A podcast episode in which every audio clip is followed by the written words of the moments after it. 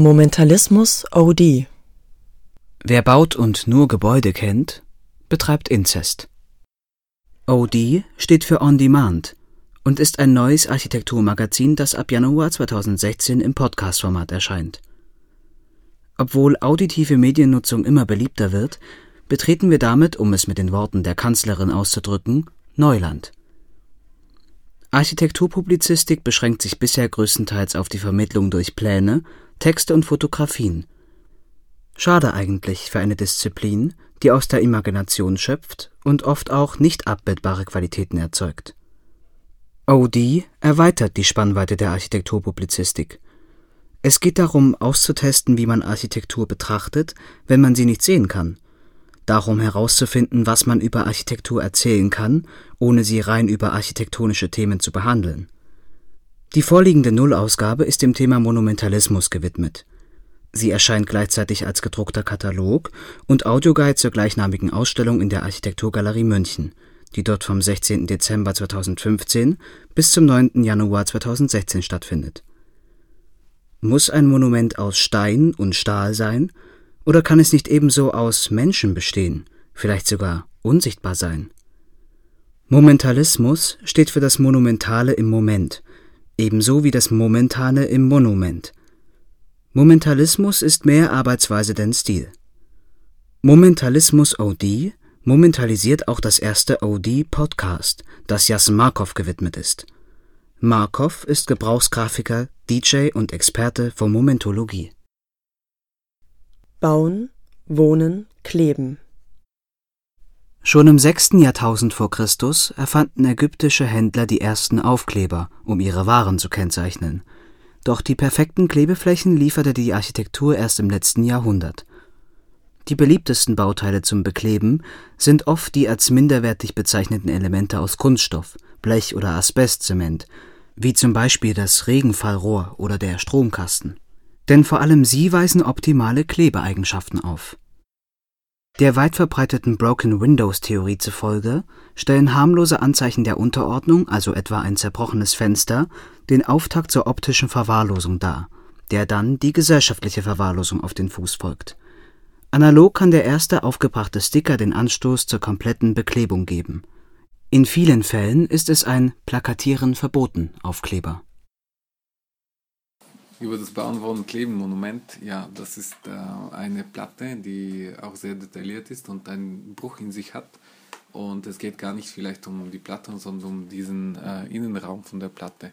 Also das Projekt kommt auch von dem Hintergrund des Aufklebers, was er als eine geklebte Oberfläche auf irgendein Objekt ist. Und äh, da ist das Monumentale gar nicht ähm, das Äußere, sondern vielleicht das leere Innere, wie die, der Innenraum von den Röhren. Da muss ich euch eine Geschichte erzählen über den bulgarischen Monument von 1300 Jahren in Bulgarien, der in Sofia steht. Das war so, dass ich äh, immer, als ich klein Kind war, dachte ich, der ist total äh, schwer und voll mit Beton und mit äh, Masse. Bis ich irgendwann nicht zurückkam nach Bulgarien und habe festgestellt, der ist jetzt ähm, verlassen und vergessen und die Marmorplatten, also die Granitplatten fallen aus 30 Meter Höhe auf den Boden und dahinter, äh, dahinter sieht man diese Stahlkonstruktion. Diese Stahlkonstruktion ist aber natürlich auch sehr filigran und äh, da gibt es auch sehr viel Luft dazwischen. Und dann bin ich zu dem ähm, Schluss gekommen, dass tatsächlich äh, einige Monumente einfach in leer sein müssen. Prolegomena zu einer Theorie der Langeweile. Sie sagt, ich brauch immer mal nen Kick. So ein Stino-Leben, sie weist mit der Hand kurz, fast scheu in ihre ordentliche Wohnung, wollte ich nie führen.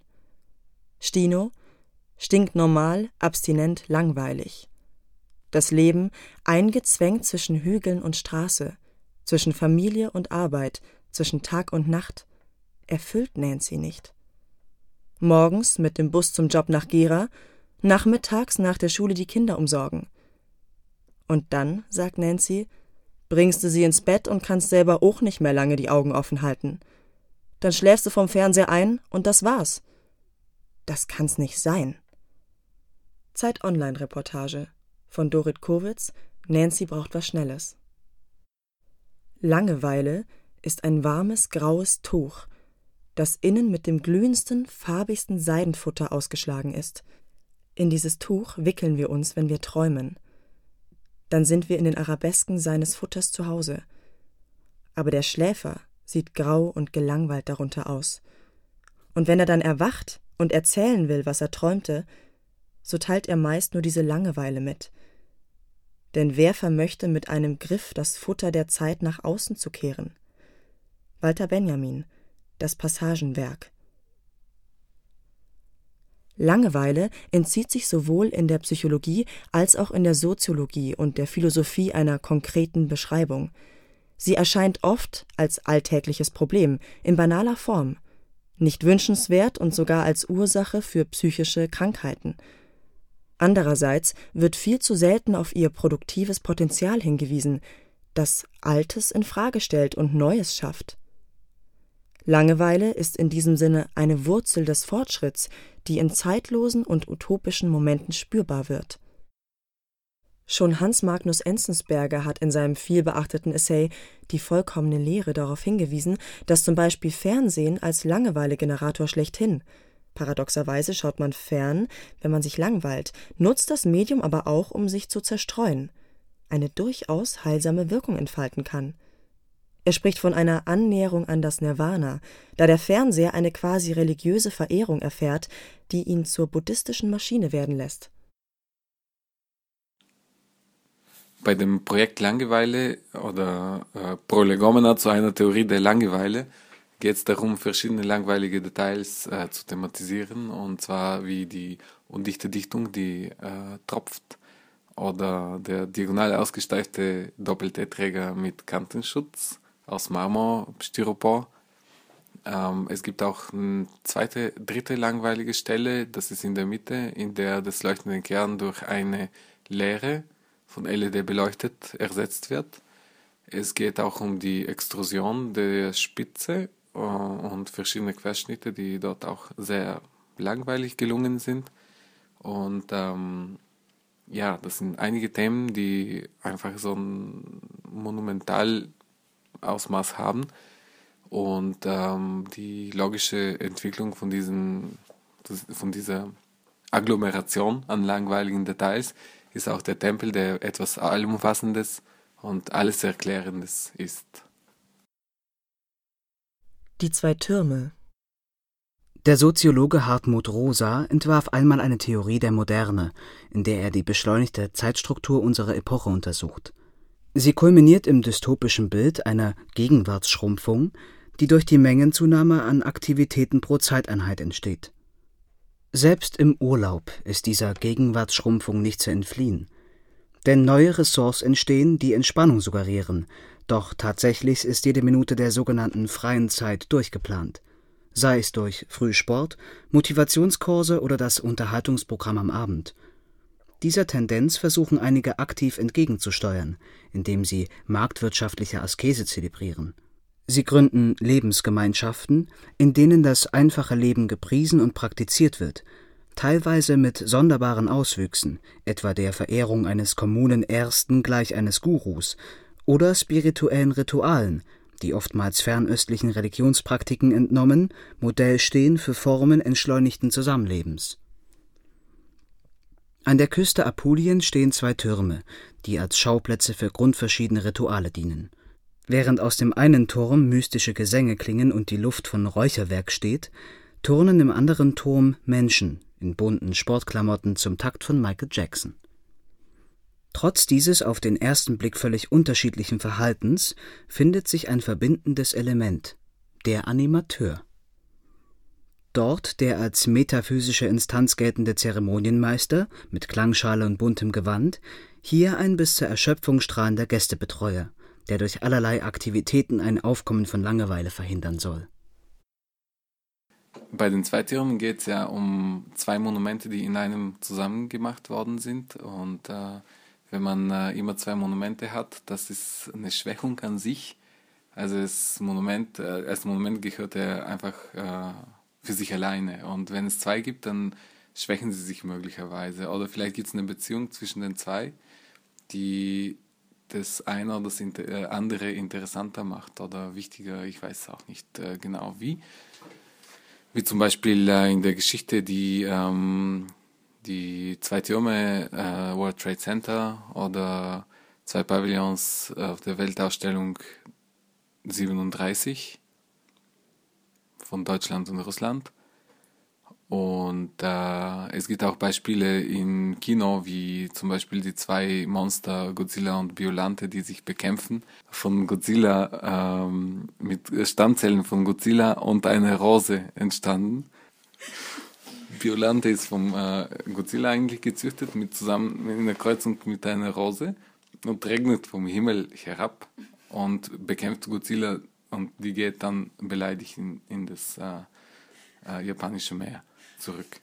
Ähm, ja, und in diesem Objekt sind zwei Türme vereint. Das eine ist so wie der Keim des Projekts und das andere ist die, äh, ja, die ähm, Monumentalisierung von dem Projekt.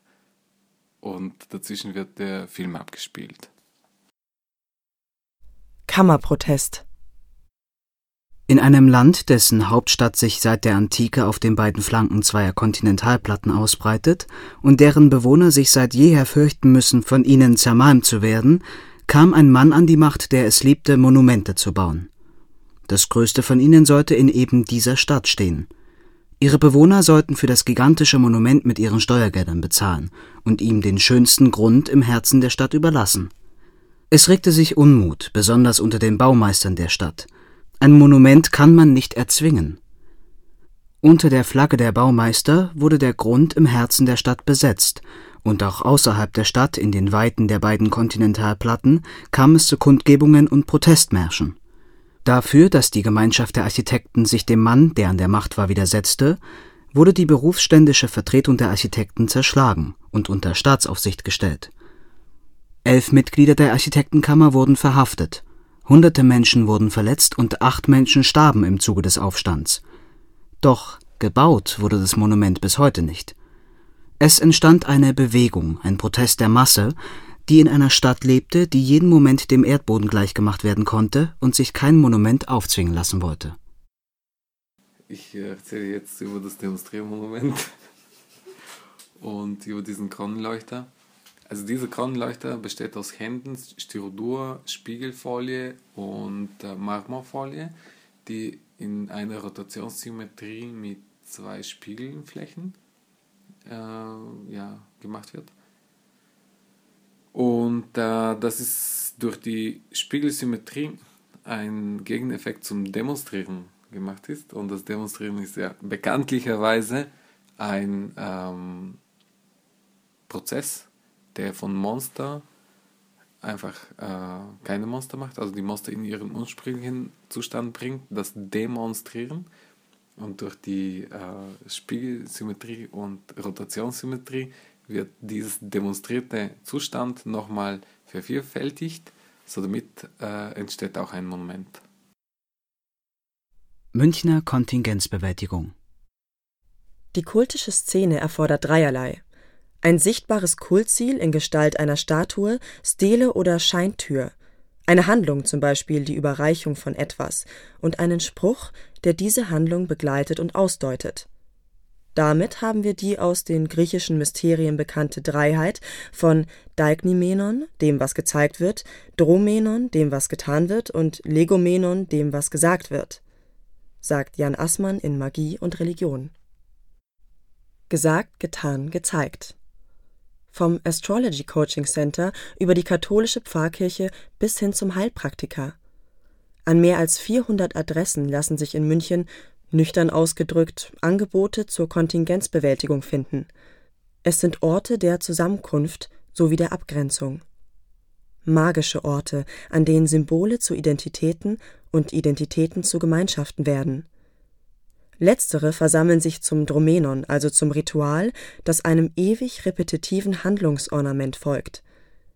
In diesem Moment werden Architektur, Symbolik und Mensch zu einer Einheit und bilden das Monument der Masse. Also das, das ist dann im Endeffekt tatsächlich ein Sockel mit äh, Betontextur. Da drüben gibt es noch ein paar Styrodurrosen und gibt es auch ein ähm, Holzbrett, auf dem möglicherweise ein UV-Licht äh, installiert wird. Es gibt äh, dann die Stütze, die ins Unendliche loopt, weil es geht um Ritualen, es geht um äh, Sachen, die sich jeden Tag wiederholen. Also das ist die, Ex die zeitliche Extrusion ist das, genau, zwischen äh, den zwei Spiegeln, durch die Seiten, die sich einfach wiederholen wie ein Ritual. Und das Ganze ist gestrafft mit diesen Sicherheitsgürteln, damit äh, das ähm, Begriff vom Ritual sich nicht verwässern kann. Drohnenflug über Elysion. Viola, what country France is this? Captain, this is Illyria, lady. Viola, and what should I do in Illyria? My brother, he is in Elysium. William Shakespeare, was ihr wollt. Elysion ist in der griechischen Mythologie die Insel der Glückseligen, ein Ort, an dem jegliches menschliche Leiden geheilt werden kann. Um im ewigen Frühling Elysions glücklich zu werden, muss lediglich Okeanos, der Fluss der Vergessenheit, überquert werden. Um die gefährliche Überfahrt zu planen und die Risiken des Okeanos so gering wie möglich zu halten, bietet sich im Jahre 2015 die Verwendung von Google Earth an. Auf 2705 Seiten gelang es, die Architektur Europas als das festzuhalten, was sie tatsächlich ist. 14.705 Kilometer Grenze. Ein Drohnenflug über die chinesische Mauer Europas. Ein Monument, das keines sein will. Tödlich und oft unsichtbar. Mittig gelegen zwischen Elysion und Okeanos. Ähm, Europa, dieses Projekt ist auch das größte Projekt in der Ausstellung, allein schon wegen der Quadratmeterzahl. Und an sich, das ist monumental. Also da ist auch eine Taktik äh, des Extrudierens in, von digitalen ins analoge umgesetzt werden und das, das Zittern bei der Thermosäge beim Styrodurschneiden ist das gleiche wie Shift Alt Pfeil nach oben beim Photoshop es entsteht ein Pyramidaleffekt, der so exponentiell zuwächst, äh, zuwächst und äh, da oben ist das Buch als äh, Spitze von dem Objekt. Es wird beleuchtet durch einen Spot und unten drunter gibt es eine Schattenfuge, die aus LED äh, zu einer Leuchtfuge äh, jetzt umgestaltet wurde. Aber so wird auch der Inselcharakter von dem Projekt auch äh, betont. Und das ist das monumentalste Projekt als Abschluss von der Ausstellung wegen Grenzenlänge, Quadratmeterzahl haben wir schon gesagt, und Pyramidaleffekt durch Offset.